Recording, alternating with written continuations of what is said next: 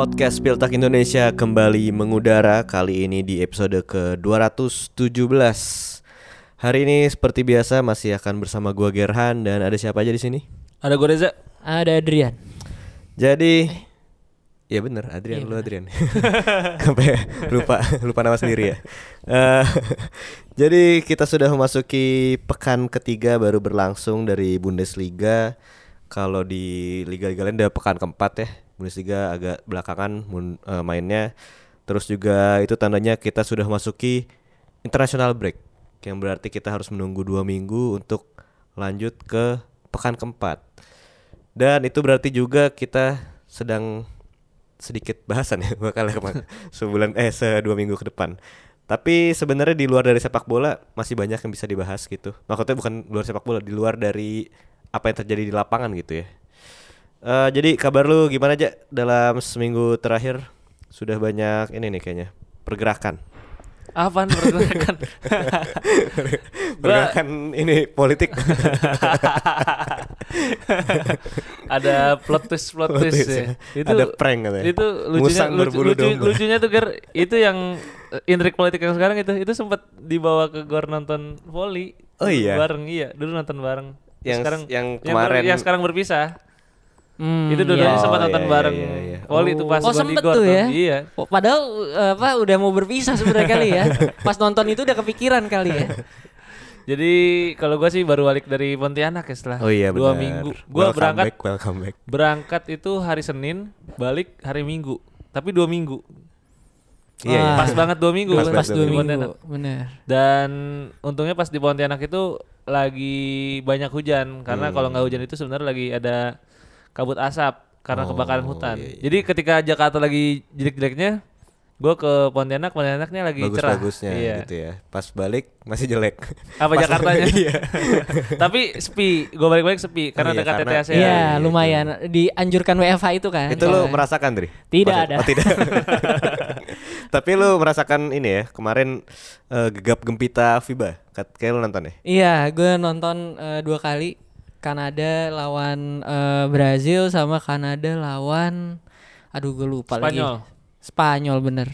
Nah, itu eh seru banget sih ya walaupun kayaknya kayak kurang ini sih Ger menurut gua menurut gua pribadi ya kayak kurang di marketingin gitu Oh, sih hmm. karena eh dari venue-nya sendiri enak, adem, lebih luas ya kan baru direnovasi cuman memang aksesnya sih Allahu Akbar lah ini. Kenapa?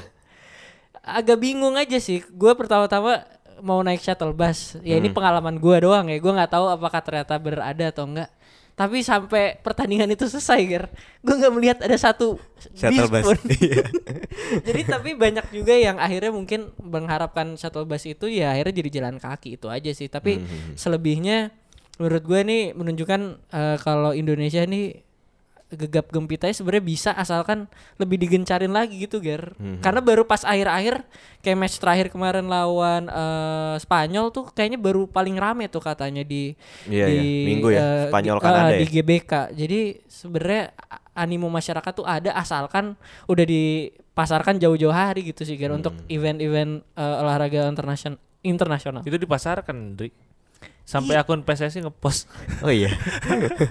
tapi kan Tapi- mendekati kan maksudnya dari tiga minggu atau sebulan atau satu setengah bulan tuh udah itu mulai absurd ini sih akun PSSI ngepost Erick Thohir mendapatkan penghargaan basket. ya kan Sama ya. ketumnya Ketum masih masih nyambung betul, lah Betul. Gue juga merasakan sih itu FIBA nonton FIBA dan menurut gue itu pengalaman yang luar biasa emang kelas internasional. Gue selalu suka sih kalau nonton pertandingan olahraga yang kelas internasional kayak gitu karena eh, vibesnya beda aja gitu. Banyak orang-orang bule terus juga secara profesionalitasnya tuh menurut gue bagus banget. Kayak dari mulai pengaturan tiket dan lain-lainnya lah menurut gue itu udah oke banget sih. Cuman ya emang itu sih kayaknya Indonesia apa arena ya? Indonesia Gue kan naik Arena, MRT. Jadi gue harus jalan satu setengah Nah, kilo tuh ke itu yang gua ke sananya. gua juga harus lakukan di uh, hari pertama di GBK sih Iya karena kalau naik eh, motor gitu takutnya kan eh, macet Hmm. pulangnya naik mobil macet gitu kan. Tapi ternyata nggak tahu juga sih. Gue sih nonton pas lagi sepi tuh hari Selasa apa Rabu gitu. nah pas kalau pas weekend sama hari Jumat sih emang lebih macet dari biasa sih Gar Hmm. Dan kalau ngomongin weekend kemarin juga ada pertandingan yang luar biasa seru sih menurut gue. MU Arsenal nih yang meninggalkan banyak sekali eh, sampah-sampah tweet bertebaran. Lu nonton ya MU Arsenal? Babak Arsenal MU. Babak pertama tuh seru-seru masih. Satu-satu Tapi yang ya? babak Satu-satu. babak kedua lebih seru lagi Karena gua. itu gua baru balik Dari apa? Pontianak. Balik iya baru landing nonton nyambu di mobil nonton Liverpool Aston Villa Oh, terus iya. pengen pengen nyambung MU lawan Arsenal tuh udah capek banget. Udah jam 12 kan itu babak pertama Iya. kan? Iya bener bener bener. Lu nonton Dri kemarin MU Arsenal, Arsenal MU? Eh, babak pertama sama gue nonton Liverpool Aston Villa. Juga babak pertamanya aja karena udah menang jauh. Udah pasti menang. Kalau dari Bundesliga kemarin sebenarnya tidak terlalu banyak yang eh banyak yang seru nggak ya? Bentar gue cek dulu. Bundesliga kemarin oh ada ya, ada yang seru yaitu Dortmund seri lawan Heidenheim. Aduh.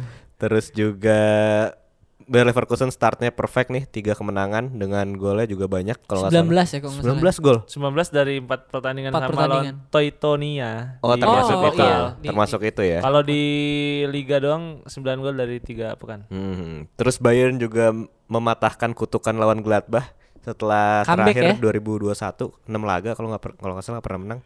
Comeback juga dan yang terpenting adalah eh, Werder sudah menemukan pengganti Niklas Fulkrug dalam diri Justin Njinmah. Bukan Bore Jerman. Neymar.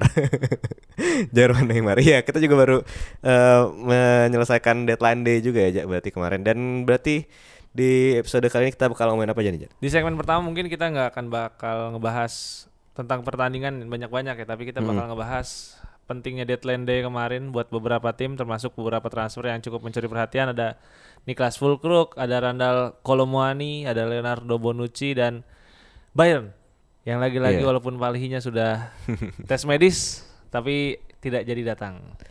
Terus selain itu kita juga bakal melihat efeknya terhadap Dortmund nih. Dortmund mendatangkan Niklas Fulkrug tapi situasinya saat ini jadi ada ketegangan antara Edin Terzic dengan Sebastian Kehl dan ke mana-mana tuh jadinya tuh di bursa transfer ini. Jadi di segmen pertama kita bakal bahas itu, di segmen kedua kita bakal bahas tentang drawing UCL Ya. dan juga well kayak dikit aja WCL juga dikit aja ya. Iya, nggak- Karena nggak- menarik. penting.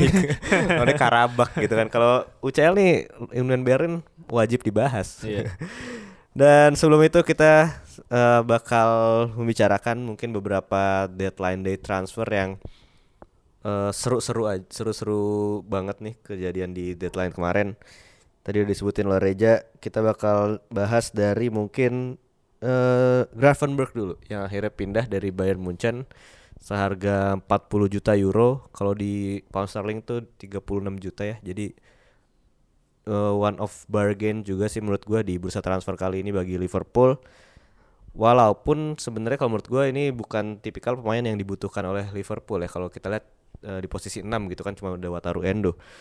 Eh sedangkan bagi Bayernnya sendiri dia gagal mendatangkan palinya nih. Kalau tapi kalau kita bicara soal Gravenberg menurut lu apakah ini pembelian yang ideal bagi Liverpool saat ini? Kalau ideal mungkin enggak ya karena yang sebenarnya dibutuhkan oleh Liverpool kan gelandang bertahan. Hmm. Ya sebenarnya ada Wataru Endo sih, cuman Endo kan nggak buat long term juga. Jadi kalau gua ngeliat sih si si Gravenberg ini bakal jadi nomor 8 justru Ger. Jadi trialnya sih udah kelihatan kemarin pas trio lini tengahnya Liverpool tuh Soboslai, terus Curtis, Curtis Jones, Jones. sama Alexis McAllister. Menurut gua bakal terus kayak gitu. McAllister di nomor 6, Gravenberg nanti di nomor 8, Soboslai di nomor 10.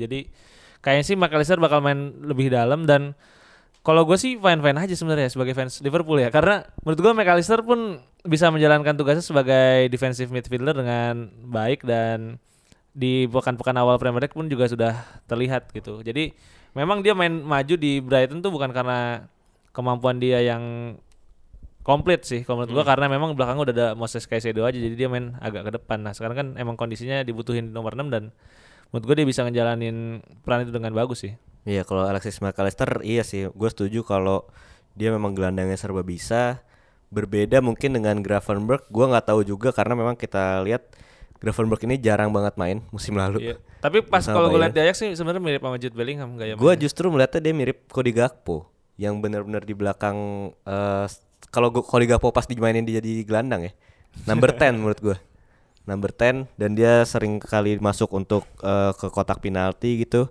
Kebetulan juga gua kan waktu itu pas bayar non Victoria Com tuh gua nonton deh.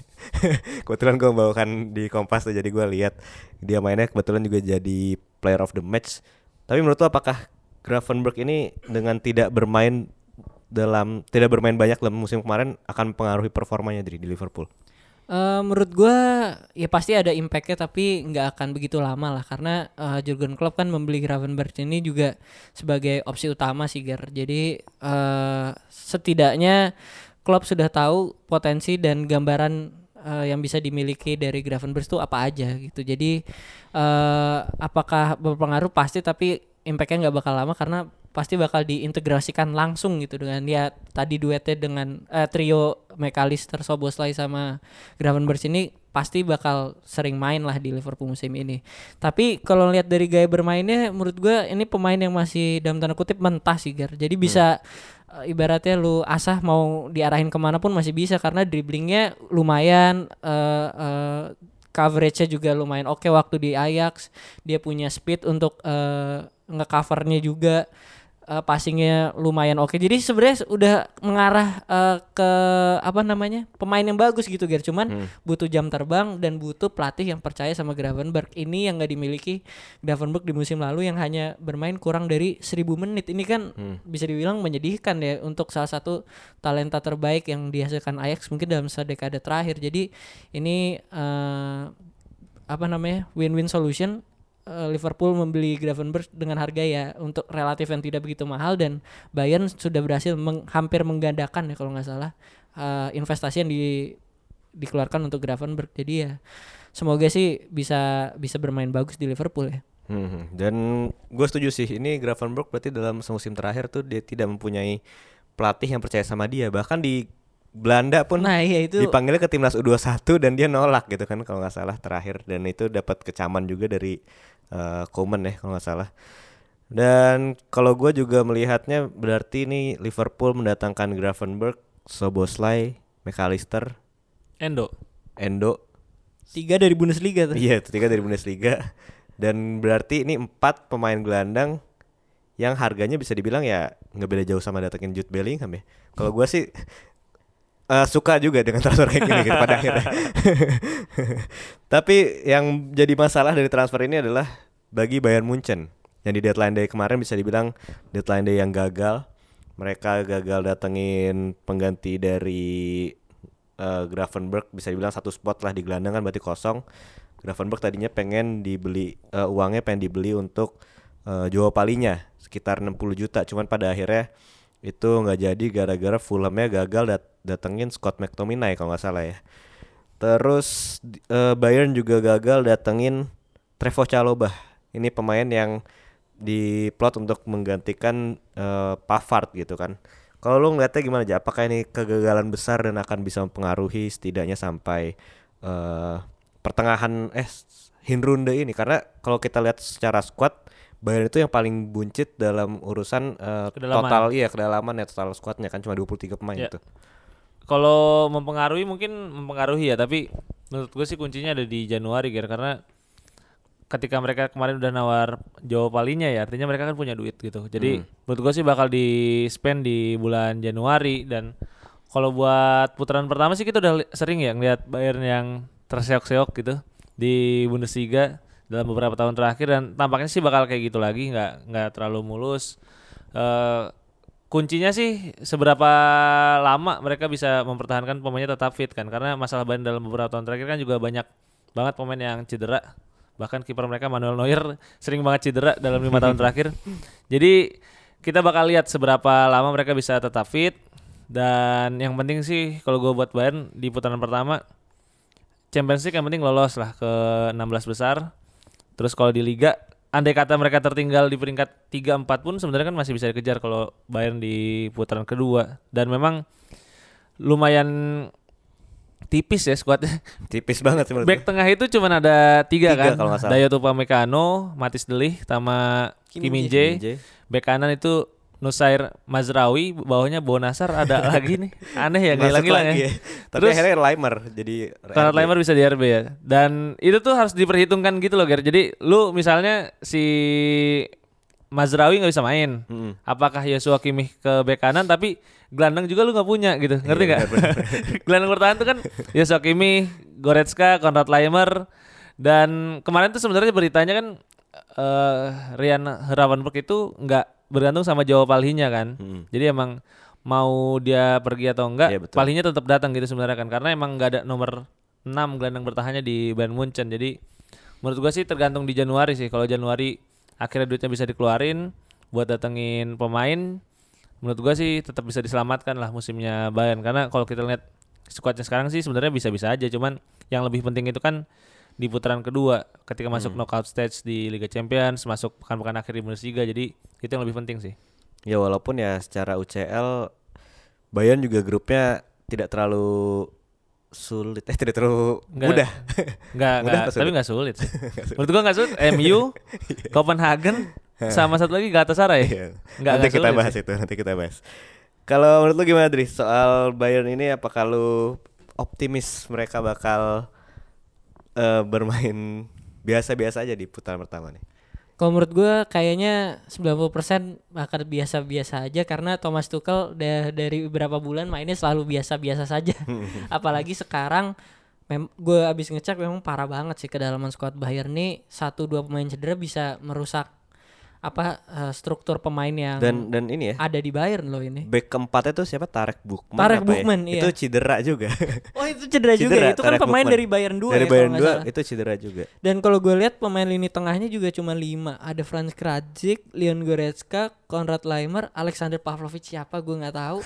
Joshua Kimmich. Jadi ya ini ya kayak tadi gue bilang satu dua pemain cedera ya udah bisa berbahaya lah bagi Bayern. Tapi yang aneh kayak statement lu tadi bilang Graven penjualan Gravenberch tidak me- apa namanya mempengaruhi Joao Palhinya. Tapi kenyataannya kenapa Joao Palhinya harus ditunggu sampai hari-hari Akhir akhir, gitu. eh, apa eh, bursa transfer. Jadi kan ini buat Bayern menurut gua eh, patut di apa ya dipersalahkan lah dalam eh, kasus ini karena back tengah dia nggak dapet Benjamin Pavard kan penggantinya terus juga Joao Joao Palhinya nggak dapet. Jadi dua lini tengah ya eh, dua lini yang sebenarnya nggak kuat-kuat amat dari musim lalu juga tidak bertambah kuat sekarang gitu Gar jadi gua, eh, Harry Kane memang bisa dibilang salah satu pembelian terbaik Bayern tapi sebenarnya kebutuhan Bayern tidak hanya Harry Kane saja. Jadi Betul. kalau bisa harus diinvestasikan dengan baik dan tepat untuk mencari pemain yang sekaliber eh, pemain utama gitu. Sedangkan ya kita lihat sekarang nggak ada yang masuk. Ini bisa membahayakan Bayern. Kalau gue lihat sih bukan di Bundesliga tapi di Liga Champions. Walaupun eh, masih ada bursa Januari nanti ya. Tapi menurut gue ini sinyal buruk sih bahwa tandanya Bayern masih kebingungan pemain mana yang cocok buat mereka gitu. Tapi memang gue melihat ada apa ya ketidaksinambungan juga di board Bayern ya. Karena kan si siapa yang baru dipecat tuh eh, musim lalu Brazo. Brazo, Brazo. dan juga Oliver Kahn dipecat dan itu kalau nggak salah si sporting directornya pun baru diresmikannya awal Agustus apa kapan gitu ya jadi memang kita lihat Thomas Tuchel banyak peran di bursa transfer dan menurut gua terlalu berfokus kepada mendatangkan Harry Kane sih ketika Iya, itu beres sih. Kelimpungan tuh Iya tapi Pavard kenapa harusnya nggak bisa- kepikiran deh maksudnya Iya. kayak masa cuman mikir Harry Kane aja back kanan back in. tengah terserah deh gitu all ya. in untuk Harry Kane gitu. Ketika Pavard udah ngambek-ngambek nggak langsung dijual. Padahal itu ketika Pavard udah ngambek tuh masih ada sekitar seminggu sebelum bursa transfer ditutup ya kan. Palinya pun sebenarnya kan ini isu yang udah dari lama gitu. Kimmich nggak mau mainin di bukan nggak mau ya. Emang idealnya kan tidak bermain di number six gitu. Tapi pada akhirnya juga baru datengin Joao Polinyanya eh, akhir-akhir deadline day gitu. Jadi Fulham juga terpaksa harus eh, nyari di waktu yang bersamaan Iya. juga gitu. McTominay nggak mau ke Fulham ya. Padahal Bayern tadi yang ngincer McTominay ini kan aneh juga. Iya tapi eh, kalau nggak salah update terakhir tuh dari kakaknya Joe Palinya dia bilang di IG-nya kalau Januari bakal terrealisasi Dan sih. sangat terkesan sama Bayern ya Sangat si terkesan sama keluarga Bayern Palhinya gitu. ini. Bener-bener. Dan satu lagi kisruh yang terjadi deadline day kemarin adalah kepindahan dari striker andalan Eintracht Frankfurt. Randall Colomwani yang udah mencetak gol di pekan pertama kalau nggak salah menang lawan Darmstadt ya itu ya. Udah mencetak satu gol musim ini, tapi setelahnya dia mogok latihan tidak ikut dalam skuadnya Eintracht di WCL lawan Levski Sofia kalau nggak salah. Dan setelah itu, setelah negosiasi yang berlarut-larut, PSG dari nawar 60, 70 sampai akhirnya 95 juta nih. Cuma beda 5 juta dari keinginan Eintracht Frankfurt. Lu gimana aja melihat situasi Kolomwani dengan segala permasalahannya lah? Gua jujur bingung sih kenapa Eintracht segitunya mempertahankan Randall iya. Kolomwani. Itu salah satu pertanyaan terbesar gua karena oke lah eh, memang walaupun striker dari Eintracht banyak tapi nggak ada yang selevel sama Randall Kolomwani ya tapi kesempatan lu ngelepas Kolomwani dengan harga nyaris 100 juta euro itu cuma di transfer window ini menurut gua karena belum tentu dia main bagus lagi belum tentu PSG bakal datang lagi buat ngedatengin dia kan? Jadi gue jujur bingung sih dengan melihat drama ini sebegitu kekehnya Marcus Klose untuk mempertahankan Kolomwani tapi setelah pada akhirnya transfernya breakthrough gue lihat sih ini cuman permainan Sporting Director Eintracht sih karena kalau gue ngeliat emang ujungnya bakal dijual cuman si Eintracht ini ngejual mahal. Karena kalau kita ngikutin deadline day hari terakhir itu itu dealnya itu sempat collapse. Terus kemudian bisa hampir resmi terus kayak collapse lagi akhirnya resmi pas paginya kan tuh kalau waktu Indonesia kan jadi Hmm. emang kalau Muani ini saat yang tepat buat Eintracht ngelepas dengan harga 95 juta euro itu bisa jadi game changer juga buat Eintracht ke depannya sih. Jadi dananya bisa dipakai di bulan Januari dan kalau gue ngeliat sebenarnya stok striker dari Eintracht kan masih banyak banget Banyak, ya. benar. Dan itu kualitasnya maksudnya top level lah. Ada Omar Marmos, ada si siapa yang dari Eh, Ngankam, Jessica Iya, Ngankam. Jessica Ngankam. Ngankam juga udah main bagus dari Hertha dan kalau ngeliat sih bukan masalah besar buat Eintracht yang sebenarnya musim ini tekanannya nggak sebanding dengan musim-musim sebelumnya ketika mereka main di Champions League sama Europa League ini squad yang menurut gua minimal 6 besar dan kemudian di UECL bakal ngelangkah jauh sih. Benar-benar. Dan ini memang eh, waktu yang tepat gue setuju sama lu karena memang dapat 95 juta berarti ini belum kepake kan bisa Iya, dibeliin benar. lagi nanti ngelepas Jasper Lindstrom juga ya kan jadi memang fresh start bagi di top, Moller juga kan. Dan secara squad juga gede banget nih Eintracht sekarang paling banyak yaitu ada 35 pemain.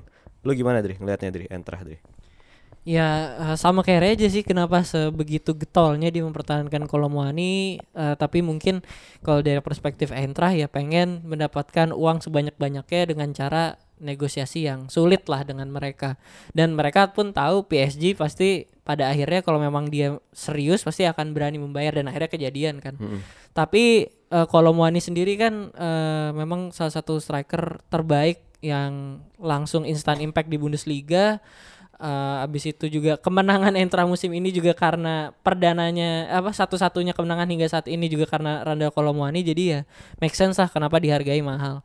Cuman yang gua ragukan adalah eh, walaupun skuadnya banyak tapi kayak kita lihat skuadnya Omar Marmus di eh, ini line up lawan call nih Marmus, Dina Ebimbe dan Gotse. Ini menurut gue jauh lah dibanding Lindstorm sama eh, Randa Kolomwani yang impactnya benar langsung kelihatan. Bagaimana dia di lapangan juga eh, chemistry-nya bagus, link up play-nya juga oke. Walaupun Gotse juga udah semusim di sana, tapi Dina Mbimbe dan Marmus kan belum nih. Mungkin ini yang bakal sering dipakai oleh Dino Top Moller juga. Jadi gue berharap sih uang sebegitu banyak dari Randa Kolomwani harus salah satunya atau mungkin dua pemain diinvestasikan ke depan ya penyerang sayap sama striker mengganti Randa Kolomwani karena kalau enggak kayaknya backbone di Eintracht ini eh, mulai kropos lagi gitu Ger. Kalau nggak segera untuk dapetin pemain yang tepat gitu. Jadi harus dipergunakan dengan baik sih. Ya dan kemarin juga Ultras pada akhirnya menyuarakan opininya. Dan mereka pada kesal dengan Kolomwani. Kolomwani sekarang dijuluki Kohlemuani, uang Muani. Karena ngambek dan eh, pindah ke PSG dengan apa ya, kesan yang buruk lah gitu. Iya, Ini betul attitude-nya berarti jelek gitu kan. Lu melihat apakah Kolomwani bakal sukses ya di PSG? aja? Enggak sih. Biasanya attitude jelek nggak sukses ya. Bukan perkara itu itu sih, Gar. Menurut, menurut gua PSG adalah klub yang cukup problematik kalau sekarang ya karena Heeh.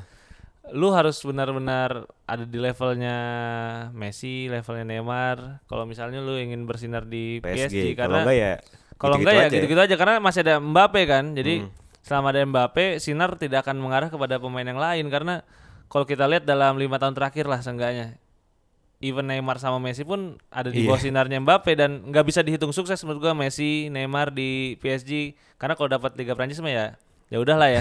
Sama kayak Bayern juara Liga Jerman gitu. Ya. Cuman eh, impactnya di Eropa gitu nggak nggak nggak terlalu terlihat. Bahkan kalau kita lihat PSG kan beberapa tahun terakhir tuh selain Messi, Neymar itu banyak banget striker kan. Icardi, Icardi, gagal. Hugo Ekitike gagal. Jadi Iya benar-benar. sebenarnya bukan saat yang tepat sih kalau sekarang pindah ke PSG. Situasinya mungkin beda. Kalau kemarin Mbappe ke Madrid, kalau Hmm. Mane datang ke PSG dia bisa jadi sorotan utama. Kalau sekarang sih menurut gua bakal sulit sih buat kalau Mane bersinar dan Eintracht menurut gua masterclass sih. Masterclass Datangin sih. nol rupiah tapi lu dapat rupiah. 95 juta euro kan. Iya benar-benar. Ini luar biasa Dan cuma satu tahun loh. Cuma setahun doang ya. Iya, ini eh, menyaingi masterclassnya Benfica jual Enzo. Iya benar. Kalau itu kan 6 dan, bulan ya. Dan ini kalau Mane tuh kayak ya udah golin cuma 12 gol 11 assist kalau nggak salah kan musim lalu. Eh pak 14 gol gitu ya. Double digit gol double digit assist. Sebenarnya ya dalam Bundesliga yang secara persaingan striker nggak bagus-bagus amat gitu. Tapi Memang gua gua harus akui secara talenta Iya, kalau Mane bagus gitu. Dan Menurut gua untuk Eintracht ya Heeh. masih di bawah Sebastian Haller, di bawah Luka Jovic Jovic dulu ya. Iya. Iya setuju sih gue. Setuju setuju setuju. Ini kita sekalian masih membahas striker. Ada satu striker lagi kesayangan kita semua, terutama kesayangan gue. Ada Niklas Fulkrug yang pada akhirnya berpisah dengan Werder Bremen. Ini isu yang sudah digemborkan eh Fulkrug untuk pindah dari Werder tuh dari mungkin setengah musim lalu ya, pertengahan musim lalu ketika dia lagi bagus-bagusnya dia akhirnya pindah eh agent dan akhirnya terrealisasi di bursa transfer kali ini pindah ke Dortmund. Ini sangat-sangat apa ya? Out of nowhere juga, tidak ada rumor yang cukup lama berhembus lama gitu kayak mungkin Hamin satu baru ada rumornya. Dan langsung kejadian kayak sekitar dua hari setelah ada rumor tersebut gitu. 14 juta full crook ke Dortmund. Full crook saat ini usia 30 tahun. Dan kemarin kalau nggak salah udah langsung cedera ya. Gimana tuh lu melihat full crook ke Dortmund ini apakah lu setuju dengan Edin Terzic nih? Dengan mendatangkan full karena kita tahu Edin Terzic eh, dia tadinya berbincang dengan Kel kalau Kel maunya datengin Bella Kocap sedangkan Terzic pengen datengin full crook. Menurut lu lebih penting yang mana sebenarnya? Kalau gue sih lebih penting Arma Bella Kocap karena hampir sama kondisi dengan Bayern nih Dortmund nih. Eh, kedalaman skuadnya kurang dan pengen melaju jauh di kompetisi Eropa sekaligus bersaing di Bundesliga ya pasti butuh kedalaman skuad yang sebagus paling tidak Leverkusen atau RB Leipzig kan. Sekarang Dortmund justru kelebihan striker padahal Iya. masih ada Yusufa Mukoko yang juga katanya ngambek gara-gara kedatangan Fulkrug ini. Bukan Fulkrug ini striker yang jelek sih Ger, bukan, tapi eh, Sebastian Haller masih eh, apa namanya satu kriteria sama Fulkrug menurut gua mirip lah gitu. Betul. Jadi kalau mendatangkan striker, gue pengennya kalaupun harus banget datengin striker ya penyerang yang serba bisa lah bisa di posisi 10, sayap kiri kanan ataupun di depan. Jadi kalau hanya eh, menginvestasikan di satu eh, tipe striker yang kita udah punya ya kan yang di mana Haller itu mirip sama Fulkrug ya. Jadi kan sebenarnya mubazir gitu tapi gue nggak tahu kenapa ada idenya kan striker jangkung nih kayak Liga Indonesia media 2006 2007 ya selalu menyebutkan striker jangkung. Jadi kayak gak ada gak ada apa ya eh, atribut khusus yang diperlukan gitu. Masa cuman karena striker jangkung terus dibeli gitu loh. Maksudnya buat buat buat apa nah? Gua gua semakin ke sini makin ngelihat sebenarnya Edin Terzic katanya juga punya power yang lumayan besar di manajemen Dortmund, tapi menurut gua powernya ini digunakan untuk hal-hal hal yang, yang sa- salah gitu loh. hal yang buruk nggak mau beli Edson Alvarez milihnya Felix Mecha terus juga ngecadangin Slotterbeck padahal Slotterbeck ini salah satu pemain terbaik Dortmund musim lalu dan sekarang datengin Fulkrug bikin masalah Mukoko jadi dia sendiri yang bikin bikin situasi ini jadi tambah ruwet dan rumit. Padahal uang dari Bellingham ini melimpah gitu Betul. loh jadi terkesan mubazir juga sebenarnya gitu loh. Jadi eh, ya mungkin sisi baiknya ya Dortmund punya striker top kawakan di Bundesliga satu lagi setelah Sebastian Haller. Tapi selain itu gua nggak ngelihat ada alasan yang justifikasi yang baik lah untuk mendatangkan eh Fulkrug ke Signal Iduna Park Hmm, ya benar-benar. Dan kalau nggak salah Dortmund tuh musim ini, pemusim setelah jual Be- Bellingham tuh dia menjadi rekor dalam sejarah punya keuntungan terbesar dalam sejarah deh, sekitar 400 juta beberapa gitu. iya gua gua, gua kayaknya Gue pernah lihat baca deh itu kalau nggak salah ya. Dan melihat Fulkrug sendiri ya lu menurut lu apakah Fulkrug secara atribut sekarang menjadi good deal untuk Dortmund menurut lu? Kalau full crook harusnya sih jadi striker utama ya. Iya. Malah bukan jadi pelapis. Tadi kan mereka ingin cari pelapis buat Sebastian Haller kan. Mm. Nah kalau yang datangin full crook sih untuk kondisi sekarang justru full crook yang harusnya jadi striker utama. Jadi menurut gua bener kata Adrian sih uangnya Jude Bellingham lebih banyak dihambur-hamburkan tidak berguna oleh Dortmund Betul. menurut gua karena awal tragedinya kan dari Felix Mecha. Matchnya 30 juta itu menurut Iya. gua udah sangat Padahal mubazir. tadinya 20 juta kan. Di angka 20 juta Itu pun setelah mereka menolak mendatangkan Edson Alvarez. Iya. Edson Alvarez itu bisa di back tengah, bisa di gelandang bertahan. Dan di West Ham gacor banget. Da- iya bener Bareng sama siapa tengahnya yang baru? James Sama Ward-Prowse. Iya James Ward-Prowse. Ward-Prowse. Nah menurut gue itu udah kesalahan pertama tuh Felix Mecha. Kesalahan kedua jelas di Niklas Fulkrug menurut gue lu punya talenta sebesar Yusufa Mokoko lu sia-siakan. Karena gue sampai saat ini gue percaya banget Yusufa Mokoko tuh bukan Freddy Adu gitu kan. Banyak yang bilang Mokoko nih problematik lah karena dia nggak mau ngasih uang ke orang tuanya kan ada yang gitu-gitu kan. Iya, tapi iya. menurut gue Mokoko secara kalau lu lihat di lapangan talentanya tuh besar banget. Dan menurut gue sayang banget ketika lu udah punya talenta yang bagus kayak Mokoko justru lu nyari Niklas Fulkrug karena Fulkrug sama Haller itu kan dua-duanya tipe Mirip ya? iya apa target man banget gitu. Sedangkan Dortmund itu kan selama ini kita tahu terkenal karena link up play dia di dekat kotak penalti. Ada Julian Brand ada Marco Reus. Pada akhirnya talenta-talenta gelandang yang dimiliki Dortmund akan sia-sia kalau lu main cuman crossing dan insya Allah seperti itu kan gitu. Dan sekarang pun kondisinya kan back sayap Dortmund tidak sebagus Iya, tiga empat musim lalu ketika punya Hakimi punya Guerrero. eh, Guerrero sekarang hanya Ben Seba ini Julian Rierson Kalau Marius Wolf sih gue nggak hitung ya. jadi menurut gue sih ini nggak nggak jelas sih perencanaan skuadnya Dortmund sekarang dan kayaknya sih dari ini musim terburuk Dortmund setelah beberapa tahun terakhir sih kayaknya gue percaya itu sih. Kalau nggak ada kayaknya sih- perubahan ya. kayaknya sih bisa nggak masuk empat besar malah Dri. Tapi lo kalau disuruh milih Dri, Mukoko atau Fulkrug? Dalam jangka Hmm. pendek, jangka pendek musim ini lah. Waduh. Kalau pelatihnya masih Edin Terzic, gue kayaknya lebih milih full crook sih karena dia punya preferensi yaitu kan striker tinggi dan segala macam lah. Tapi kalau misalnya eh, berandai-andai misalkan ternyata Edin Terzic di tengah jalan eh, diberhentikan di posisinya, menurut gue Yusufa Mukoko yang bakal lebih kepake dan akhirnya full crook mirip-mirip kayak di timnas Jerman gitu loh Ger. Jadi kayak super sub atau eh ya didatangkan nanti eh, di menit-menit 60 70 gitu ya kalau eh, deadlock. Tapi ya balik lagi ke poin utama ya kita kan membeli pemain bukan jadi super sub gitu loh. jadi kita pengennya punya pemain yang bisa langsung punya impact dari menit pertama. Jadi ya full crook ini ya agak aneh dan sebenarnya tidak dibutuhkan banget lah. Ya, mubazir lah ya sebenarnya.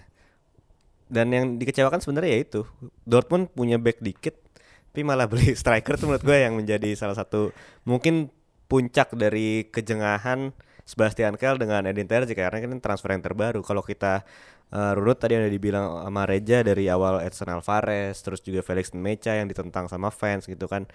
Terus juga ini sekarang full crook bahkan bikin Mokoko unhappy yang kita tahu Mokoko ini udah kemarin akhirnya menunjukkan loyalitasnya kan. Dia akhirnya perpanjangan kontrak. Setelah tadinya sempat bermasalah juga.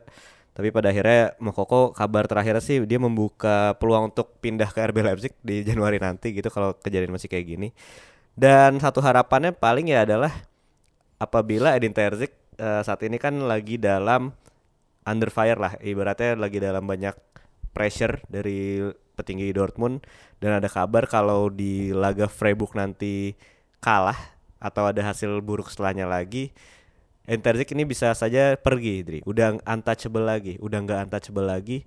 Dan sekarang kabarnya Dortmund mengincar Julian Nagelsmann. Walaupun kita tahu kalau mau datengin Nagelsmann harus bayar dulu ke Bayern sekitar 10 juta tuh kalau nggak salah tuh. Lu ngeliatnya gimana nih Ja? Kalau melihat eh Nagelsmann ke Dortmund apakah ini dream move bagi Bundesliga untuk apalagi terutama untuk Dortmund gitu untuk bisa meruntuhkan dominasi Bayern Dream move buat fans Dortmund Dortmund, lah. Menurut gue sih iya sih. Karena Nagelsmann Wah, nggak kebayang gue. nggak kebayang gue juga Maksudnya mainnya bakal kayak gimana Dortmund ya? Karena eh Dortmund sebenarnya secara squad mumpuni. penuh talenta Iya. kan. Jadi sebenarnya secara squad penuh talenta cuman disia-siakan di tangan yang tidak tepat. Gua masih ngerasa sih Marco Rose tuh harusnya satu tahun Iya, lagi benar. sih. Sampai sekarang nih gua nggak nggak ngerasa Eden Terzic tuh bagus gitu. Walaupun tahun lalu Memang, jadi memang. Darat, gua nggak pernah ada di satu titik di mana Edin Terzic meyakinkan gua kalau dia pelatih bagus gitu. Mungkin salah satu kekuatan dia adalah pendekatannya ke pemain kan. Betul. Cuman Sekarang udah nggak ada udah kayaknya. nggak ada Ini gitu. kan aneh kan, jadi Iya, masalah Makanya sendiri jadi masalah dan menurut gua Nagelsmann bakal cocok kalau misalnya dia ke Dortmund karena Nagelsmann kan masalahnya di Bayern karena ketemu pemain-pemain yang lebih senior Hmm. dibandingkan sosoknya Nagelsmann. Nah, kalau di Dortmund sekarang Hummel sama Royce aja udah legowo banget Iya, gitu betul. ketika kaptennya Emre Can, leadernya Gregor Kobel. Jadi situasinya sekarang pemain-pemain senior tuh di Dortmund nggak terlalu punya power, Power. lah. Jadi kayak Marco Reus, Mats Hummels tuh udah legowo banget dan menurut gua kalau Nagelsmann datang sih bisa memperbaiki lah. Seenggaknya secara gaya permainan karena menurut gua talenta para pemain Dortmund tuh sekarang disia-siakan dengan gaya main yang nggak tahu arahnya mau ke mana gitu. Hmm. Kalau lu gimana Dri? Melihat ada rumor Nagelsmann sehappy apa lu dan lu melihat secocok apa nih Nagelsmann dengan Dortmund? Karena kalau kita lihat ya, eh, Terzic kan sebenarnya musim lalu tuh adem ayem gitu ya, dikabarkan punya positive vibes dengan para pemain, tapi nggak tahu kenapa berubah di musim ini menjadi orang yang lebih buruk gitu dan demanding juga untuk soal transfer. Nah ini Nagelsmann juga sebenarnya kan demanding gitu. Menurut lu apakah Nagelsmann secara keseluruhan cocok nih dengan Dortmund? Ya kita kan eh, tahu ya manusia nggak ada yang sempurna nih. Cuman kita Na- bisa mentol- mendekati. mentolerir satu hal lah gitu. Hmm. Kalau Nagelsmann gua rasa fans Dortmund walaupun pasti kayaknya biasa-biasa aja sama dia ya maksudnya bukan pelatih yang terkenal apa eh, dekat dengan fans dan segala macamnya tapi setidaknya di lapangan bisa mem- memberikan tiga poin. Kalau eh, tadi bener juga Reja udah nge-highlight bagaimana man management yang diandalkan banget sama Edin Terzic musim lalu baru berapa minggu udah hilang nih. Ini kan aneh. Jadi semakin lama semakin sedikit alasan untuk mempertahankan Edin Terzic. Jadi kalau menurut gua Nagelsmann masih available, uang masih ada dan ya misalnya benar eh, laga melawan Freiburg menjadi laga penentuan bagi nasib Edin Terzic. Kalau semuanya eh, ibaratnya situasinya mendukung, menurut gua Dortmund harus melakukan semua cara yang mereka bisa untuk datengin Nagelsmann sih. Karena ini bisa dibilang harusnya jadi juru selamat karena Edin Terzic terbukti bukannya membaik malah memburuk. ketika udah dapat full power malah memburuk gitu ya. Dan ini sih emang menurut gue sekarang aja sih kalau bisa karena kan ini ada dua jed- dua minggu jeda transfer eh internasional ya. Iya. Dan lawan Freiburg pun kalaupun menang kalau nggak salah gue baca kabar terakhirnya ya bakal lanjut gitu. Bakal lanjut sih kalau menangnya hoki kan jadi bahaya gitu untuk Dortmund ya. Tapi Grifo siap kok menyelamatkan Dortmund. siap. Pasti gol tenang bebas lagi Dri. Tenang Dri. Tapi gimana Dri? Lu apakah eh, melihat Terzic bakal cabut secepatnya nih? Ya apalagi sekarang eh, jadi FC Hollywood 2.0 ya Dortmund menurut gua kekuatan man manajemennya ini salah satu yang bikin manajemen Dortmund pengen stay sama Terzic. Tapi kalau itu dia udah nggak ada ya nggak ada alasan lagi memang Ger. Apalagi ditambah tendangan Grifo nanti masuk kan ya udah semakin eh, peluangnya makin tipis. Jadi gua rasa Dortmund juga sebenarnya sudah mempersiapkan skenario-skenario terburuk lah. Benar-benar. Dan ya itu dia Dortmund masih memiliki misteri lah berarti setelah pertandingan Freiburg apakah menang atau kalah karena ini akan menjadi musim yang panjang apabila menang lawan Freiburg nanti ya. masih ada UCL, masih ada eh, pressure untuk perebutan title gitu. Padahal kalau kita lihat di tiga pertandingan pertama tuh B aja gitu dan eh, di segmen kedua kita bakal membahas apa yang sudah terjadi di drawing Liga Champions kemarin minggu lalu sudah terjadi ada Dortmund, ada Bayern Munchen, ada RB Leipzig dan satu lagi ada Union Berlin. Jadi bakal kita bahas lebih lanjut di segmen kedua.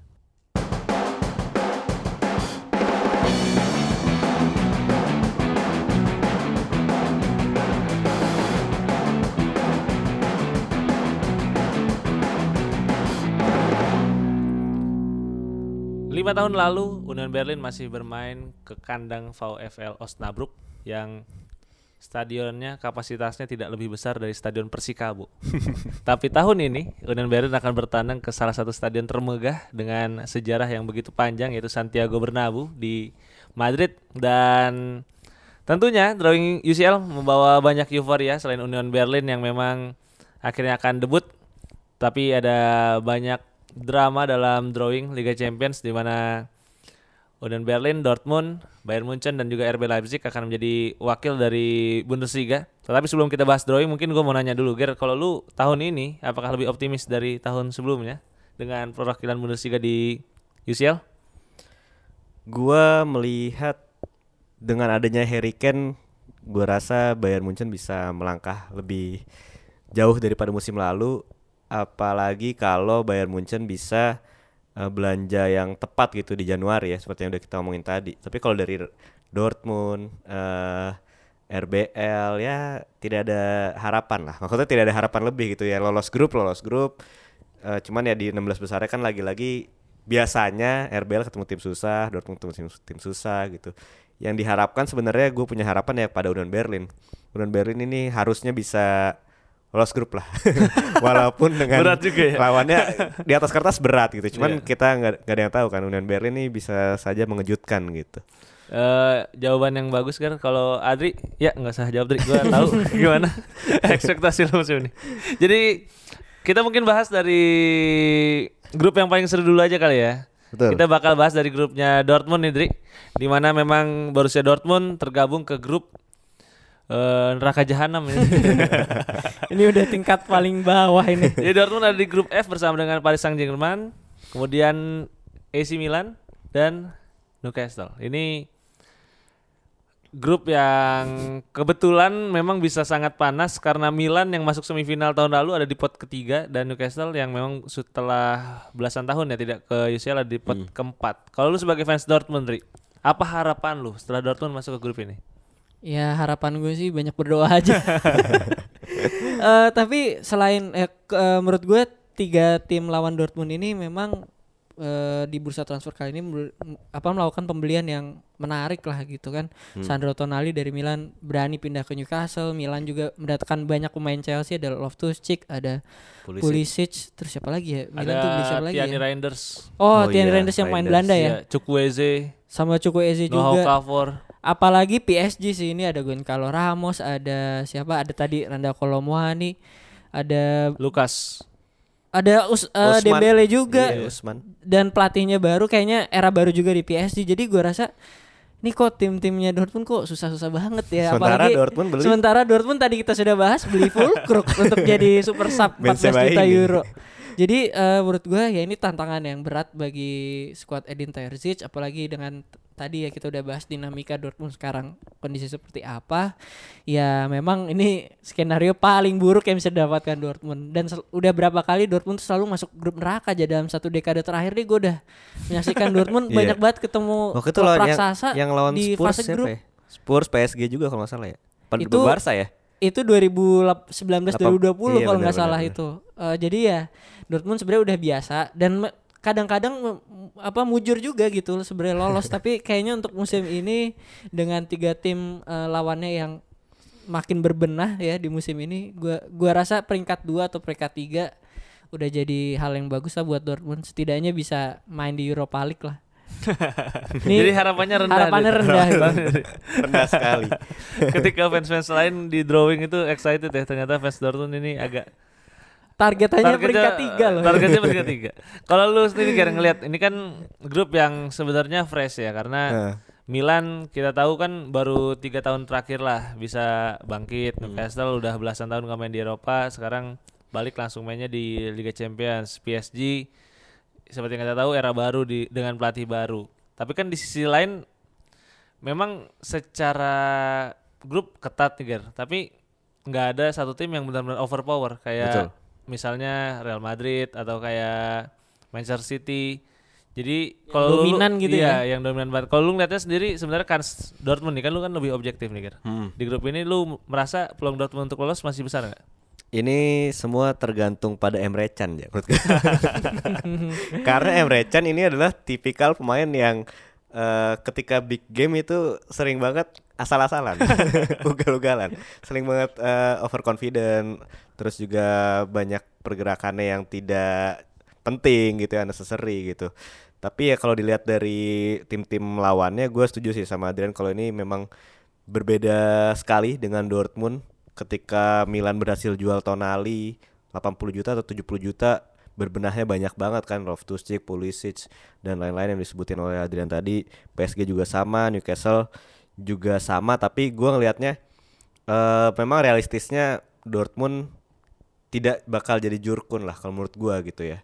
Karena gua nggak melihat Newcastle ini tim yang berpengalaman di UCL dia juga secara squad menurut gua secara penampilan menurun di musim ini terutama di sisi lini belakang sih Trippier sudah semakin tua terus juga back kiri masih mengandalkan Dan Burn eh Fabian Schär juga menurut gua agak eh, error prone juga sebagai back yang satu-satunya bisa bagus menurut gua Sven Botman dan ya Dortmund menurut gua ini semua kuncinya ya pada kembali lagi kita lihat gimana kondusinya setelah laga lawan Freiburg nanti ya apakah sudah kon- kondusif kembali dan Terzic bisa menemukan eh, kemampuannya dalam hal man manajemen yang kita tahu di musim lalu gitu. Tapi kalau gue lihat sih secara kedalaman Dortmund ini ya sebenarnya bisa lah untuk ngepush sebagai runner up di mengalahkan Milan sih feeling gue. Kalau lu setuju dengan Gerhard Henry, saingan terberatnya PSG atau menurut lu justru Milan di grup ini? Eh, menurut gue PSG udah satu level di atas sih. Jadi gue se- sebenarnya setuju sama AC Milan eh, sebagai eh, rival paling eh, kuatnya Dortmund lah yang masih setara. Cuman yang bikin gue khawatir ya itu karena performa Milan di Serie A bagus banget, pembelian-pembelian langsung nyetel dan apa selain Sandro, Sandro Tonali pemain kunci Milan kayaknya nggak ada yang dibeli sama Iya, klub Leo- lain. Leo berhasil Rafael Leo ya. berhasil bertahan di AC Milan dan makin lama makin nyetel juga kan sama Stefan Pioli. Jadi ya itu nih tantangannya apa bertemu sama tim yang berbenah melawan tim yang acak adut gitu loh. Dortmund kan acak adut nih, nyerang aja bingung, ngegolin juga banyak hokinya kan lawan Heidenheim aja banyak hokinya tuh. Golnya Brand juga agak kontroversial dan segala macam. Jadi maksud gue adalah Dortmund memang lagi bener-bener dalam situasi yang tidak cocok untuk bertemu sama tim yang lagi on form gitu loh ya karena mereka sendiri dari dalam diri mereka sendiri juga sebenarnya masih ragu dengan kemampuannya gitu loh. Jadi ya nggak bisa bermain di Liga Champions dengan rasa keraguan tersebut. Apalagi lawan tim yang tim apa AC Milan yang dua tahun lalu juara eh, Serie A kemarin masuk semifinal. Jadi ini bukan tim main-main nih AC Milan yang sekarang. Walaupun pemain-pemainnya mungkin bisa dibilang underrated gitu. Jadi ya fokusnya ya adalah bagaimana caranya untuk bisa memaksimalkan eh, setiap pertandingannya untuk mendulang poin aja di grup ini. Tapi tapi menurut gua Dortmund tuh kalau ketika lawan tim yang besar gitu ya, tim yang pen, eh laga yang penting dia bisa main dengan konsentrasi, main yang bagus gitu berbeda dengan ketika lawan Heidenheim, Werder Bremen. Kan kayak musim lalu kita lihat lawan Werder Bremen udah unggul 2-0 duluan tuh terus di comeback. Kemarin juga lawan Heidenheim udah 2-0 unggul juga. 2-0 duluan. Itu ada ada rasa-rasa seperti apa ya? Komplesen gitu loh. Dia udah cukup puas dengan hasil dan PD untuk bisa menang lawan tim yang lebih kecil. Ketika lawan tim yang lebih gede kita lihat lawan Manchester City gitu kan sering banget menyulitkan City. Terus lawan PSG lawan Spurs juga beberapa musim lalu. Menurut gua Dortmund ini ketika lawan tim besar berbeda lah gitu dibandingkan ketika lawan tim kecil menurut gua Dan kuncinya sih emang di skuadnya Dortmund dulu ya. Itu Mm-mm. kalau kepercayaan dirinya bisa balik sih itu menurut gue bakal bikin laga lawan PSG dan Milan seru. Kalau menurut gue sih Newcastle masih agak berat sih karena secara squad juga nggak ya sedalam yang diharapkan oleh apalagi Eddie Howe ya. Eddie Howe penampilannya gue kaget sih tahun ini di Premier League. menurun ya Mas, maksud walaupun dengan lawannya sulit maksud gue dengan uang yang sudah digelontorkan harusnya bisa main lebih reakt apa lebih Hmm. menguasai bola lah jangan reaktif football doang dan mungkin kalau Dortmund peluangnya cukup kecil tapi ada tim lain yang peluangnya sangat besar menurut gue untuk lolos Bayern Munchen tampaknya akan kembali menjadi tumpuan Liga Jerman musim ini Hmm. di Liga Champions untuk melaju sejauh mungkin di mana di grup A Bayern tergabung dengan Manchester United terus Copenhagen dan Galatasaray. Nah, kalau lu lihat peluang Bayern untuk lolos sebagai juara grup Ger sebesar apa di grup ini? Dan head to headnya dengan MU apakah bakal seru atau jadi ternyata hanya United yang menganggap Bayern adalah saingan mereka, tapi ternyata di pertandingan nanti bakal kayak ketika bertemu dengan Arsenal, Iya, Spurs dan lain-lain.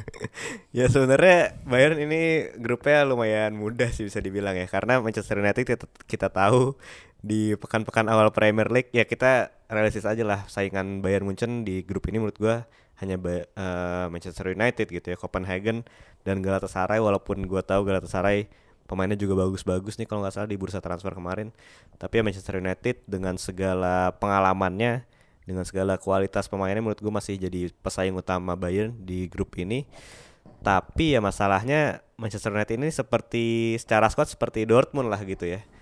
Kedalamannya juga jelek. Karena kita tahu kemarin bahkan mainin Johnny Evans dan Harry Maguire di belakang gitu.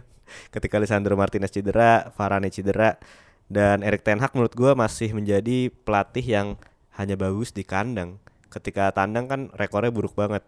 Kalau nggak salah udah 10 pertandingan lawan top 10 Premier League musim lalu tuh cuma cuman kalah eh nggak pernah menang gitu kalau nggak salah dan itu yang menurut gua Bayern Munchen bakal bisa eksploitasi di sisi itu sih. Secara permainan Bayern Munchen kan pasti bakal mendominasi dan juga dengan adanya Harry Kane menurut gue ini menjadi apa ya solusi dari banyak masalah Bayern musim lalu.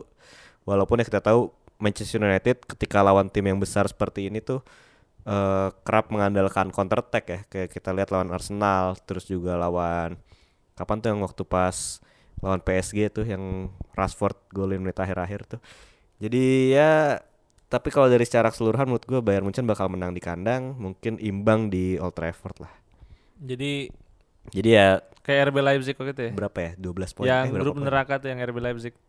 iya ya Kan Leipzig dibantai kan di oh iya yang Inggris. City itu Iya. ya iya benar benar benar Dan dua tim lainnya Dri, kalau lihat Copenhagen dan juga Galatasaray, apakah ini akan easy peasy buat Bayern atau lu ngeliat ada salah satu yang bakal merepotkan. Karena kalau kita Galatasaray kan sebenarnya juga nggak jelek-jelek amat ya. Mereka punya wonderkid Kerem Ak- Aktur Koglu, kemudian punya pemain-pemain yang cukup senior seperti Icardi, Dries Mertens, Lucas Torreira, Kerem Demirbay, Rasika jadi nggak sih pindah? Angelino juga bakal ketemu sama Bayern lagi. Ya menurut gua sih eh, Galatasaray ini sebenarnya kalau kita ngikutin ya diem-diem memang berusaha eh, bangkit lagi kayaknya di Eropa dengan pembelian-pembelian mereka dari tim-tim besar gitu. Kan eh, di deadline day baru datengin deadline day apa enggak ya? Eh, tangguhin Dombele sama Iya, Davinson Sanchez itu dari day. Spurs. Eh, abis itu juga musim ini kedatangan tadi lu udah bilang Kerem Demirbay ada oh ada Zaha ya ada Wilfried Zaha juga, ada Hakim Ziyech juga. Eh, ditambah musim kemarinnya kan berhasil eh, mendatangkan Icardi dan terbukti cocok di Galatasaray. Jadi ya mungkin ini bisa dibilang eh, Galatasaray bisa bersaing mungkin dengan MU untuk peringkat kedua mungkin aja atau bisa jadi batu sandungan juga mungkin aja. Tapi balik lagi eh, Bayern DNA di Eropa mereka udah udah ter- teruji berapa puluh tahun harusnya siapa pun lawannya tetap eh, ekspektasinya tuh pasti juara grup sih apalagi dapat grup yang relatif bisa dibilang lebih mudah bahkan dibanding Dortmund nih grupnya jauh lebih mudah menurut gue sih jadi ya harusnya tetap tanpa masalah walaupun Galatasaray pun berbenah gitu Tahu nggak Dri, kenapa Dri? Kenapa? Grupnya Bayern bisa lebih mudah. Karena Bayern nggak kepleset di pekan terakhir. Hmm, harusnya Jadi ada di ada di posisi pertama. Bayern nih Ada di pot pertama Dortmund ya. kan. Dortmund nyusahin sendiri emang itu dari kalah lawan Mainz tuh efeknya sampai sekarang Dri ya masih. Iya. tapi ya sebenarnya semua tergantung sama kedalaman squad juga sih ya Bayern ya ya ya itu mungkin yang bisa mengganggu ya Iya, asalkan nggak ada yang cedera gitu kayak Kimmich cedera itu menurut gua gawat sih. Harry Kane, Kimmich cedera atau itu menurut salah satu gawat. backnya cedera itu bahaya banget iya, tuh benar-benar. Sven Ulreich cedera bahaya nggak kira? kan udah ada kiper baru tuh Iya, Peretz, Peretz. Daniel Peretz, timnas Israel. Kalau tadi Adri bahas Bayern punya DNA Eropa. Nah ini tim berikutnya tidak punya DNA Eropa karena ini adalah Sama sekali penampilan pertama mereka di Liga Champions setelah musim lalu main di Europa League, tahun sebelumnya lagi main di Conference League. Union Berlin akan menjalani edisi perdana mereka di Liga Champions dan di grup C mereka bergabung dengan Napoli, Real Madrid dan Braga. Nah, ekspektasi lu Ger di grup ini apakah Union Berlin hanya akan menjadi penggambi, pengembira menikmati langkah mereka di Champions League atau justru lu tetap optimis bisa jadi batu sandungan tim-tim lain? Gua kemarin sempat nge-tweet tuh pas lagi drawing. Kalau gue percaya Union Berlin bisa menjadi sandungan bagi Madrid dan Napoli ya, tapi tidak bagi Braga.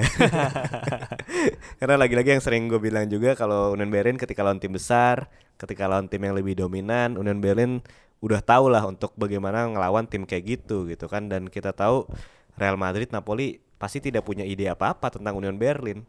Dia tidak tahu bagaimana menghandle Kevin Behren, menghandle Brandon eh, Aronson. Brandon Aronson, menghandle siapa lagi tuh eh Trimmel gitu yang kita tahu punya crossingnya luar biasa banget gitu kan. Tapi ya yang jadi masalah ya Urs Fischer nih menurut gua musim ini harus eh ketika ada Liga Champions menurut gua harus fokus ke Liga Champions sih. Karena ini bakal profitnya banyak banget bagi Union dan peluangnya ada di sana untuk bisa lolos walaupun ya kita tahu Napoli dan Madrid ini berat dua tim yang Napoli juara Serie A nggak sih musim lalu? Iya, pot satu dia.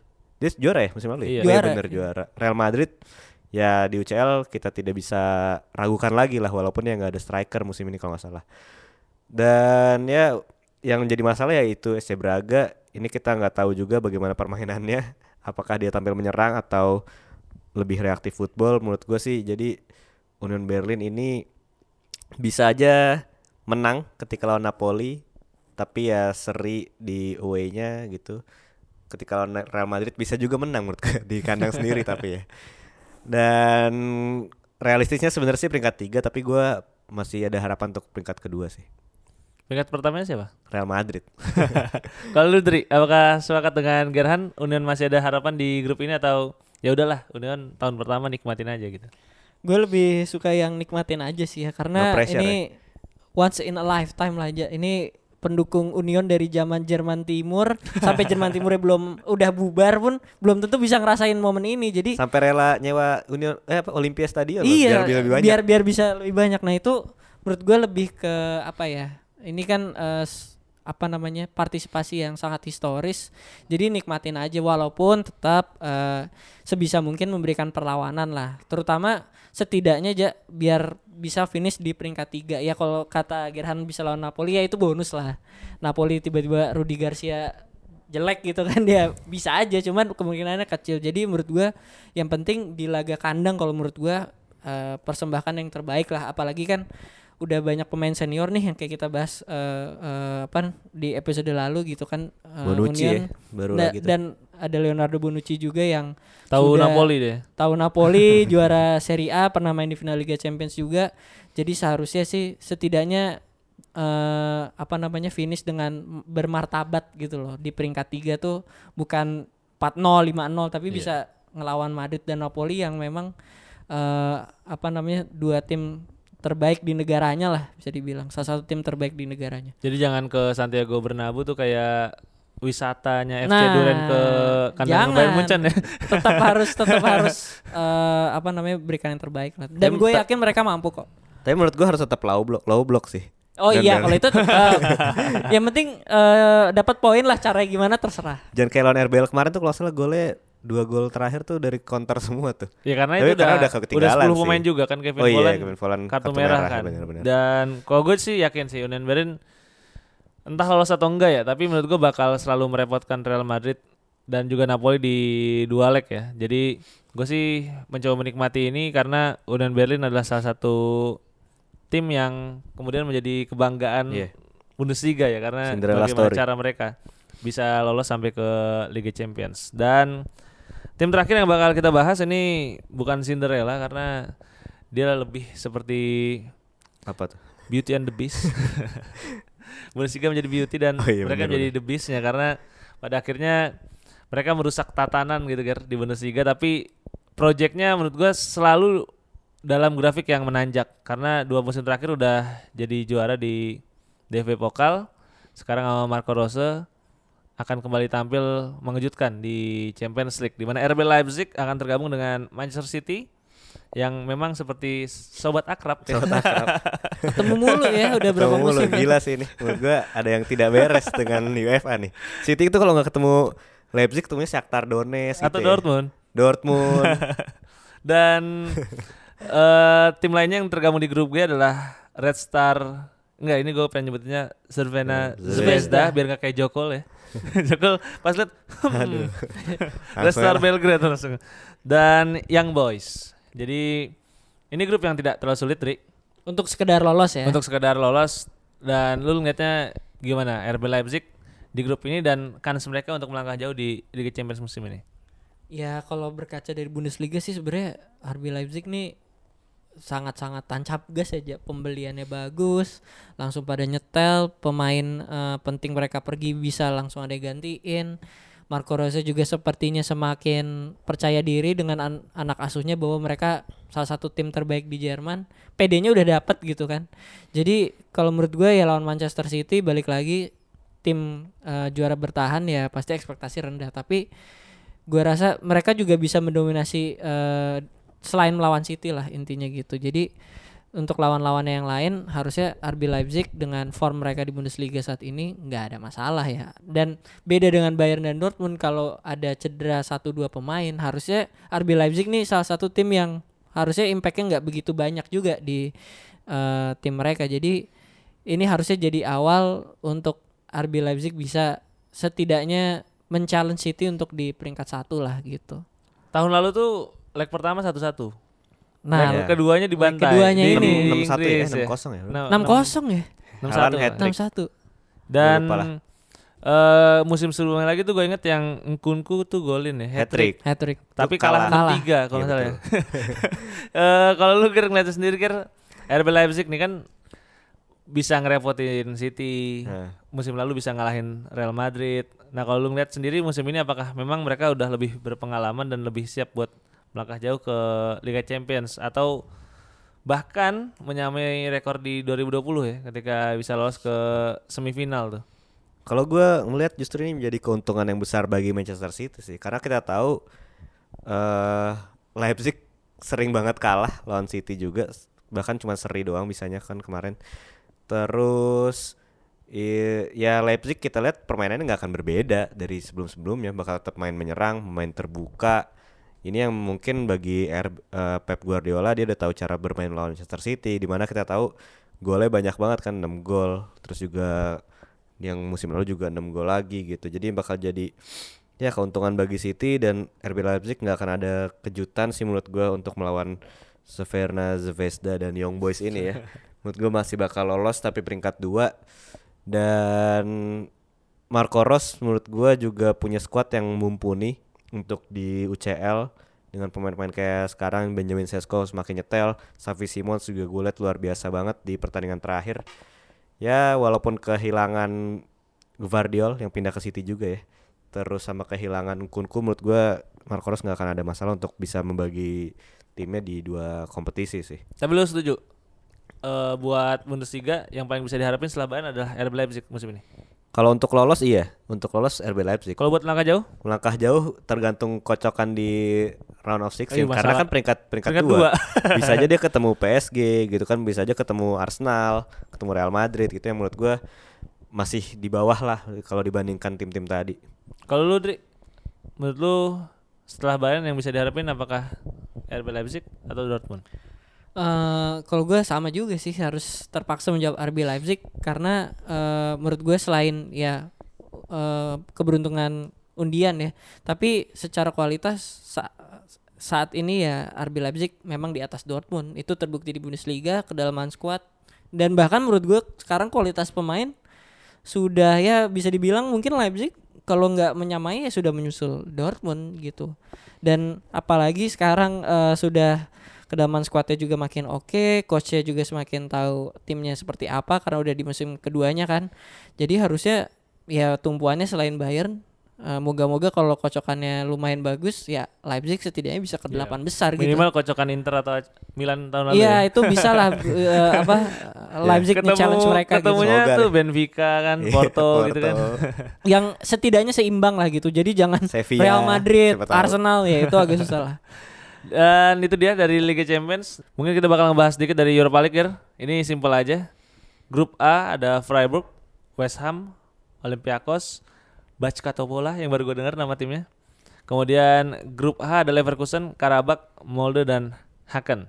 Nah ini kan kalau Europa League harus jadi juara grup untuk langsung lolos ke 16 besar. Kalau runner up akan playoff lawan peringkat 3 Liga Champions. Nah kalau lihat Freiburg dan juga Leverkusen sebesar apa peluangnya untuk kemudian bisa lolos sebagai juara grup?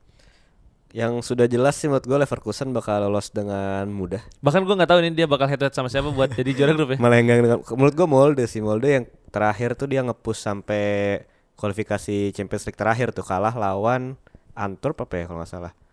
Lupa gue tapi ya menurut gue head to headnya bakal lawan Molde dan Leverkusen ya bisa mainin pemain lapis kedua ketika melawan Karabakh, Haken menurut gue. Oh mau lu Galatasaray. Oh iya. Galatasaray ya. Menurut gua ya pemain-pemain kayak si siapa sih pemain lapis keduanya Leverkusen? Amin Adli. Amin Adli. Amin Adli gitu-gitu udah bisa main sih di sini dan tidak ada kesulitan. Sedangkan kalau Freiburg ini kan dia akan melawan eh, juara USL musim lalu di grup A ada West Ham, terus juga ada Olympiakos dan satu lagi ada tim dari Serbia Backa Topola ini sebenarnya kalau kita lihat Freiburg justru lebih sulit daripada Leverkusen se- secara kocokan gitu ya. Dan kalau kita lihat sebenarnya paling sulit sebenarnya lawan West Ham yang mana kita tahu West Ham sejak musim ini tampil better di bawah David Moyes juga. Mereka tim yang reaktif, tahu untuk menyerang, tahu kapan bertahan. Dan kalau kita lihat kecenderungan dari Freiburg ketika main di Eropa tuh kadang mereka terlihat clueless aja gitu kalau untuk lawan yang tidak pernah dilawan. Dan ya kita lihatlah di pertandingan terakhir Freiburg ketika ketinggalan duluan itu sangat berbahaya. Bisa langsung berantakan secara permainan dan akhirnya kan kemarin kebantai 5-0 sama Stuttgart. Jadi sebenarnya itu sih yang diharapkan yang bisa dilihat dari Freiburg. Tapi gue optimis bisa peringkat dua lah under West Ham gitu. Ya paling gitu aja lah untuk eh, pembahasan episode kali ini ya. Dan selamat menikmati international break.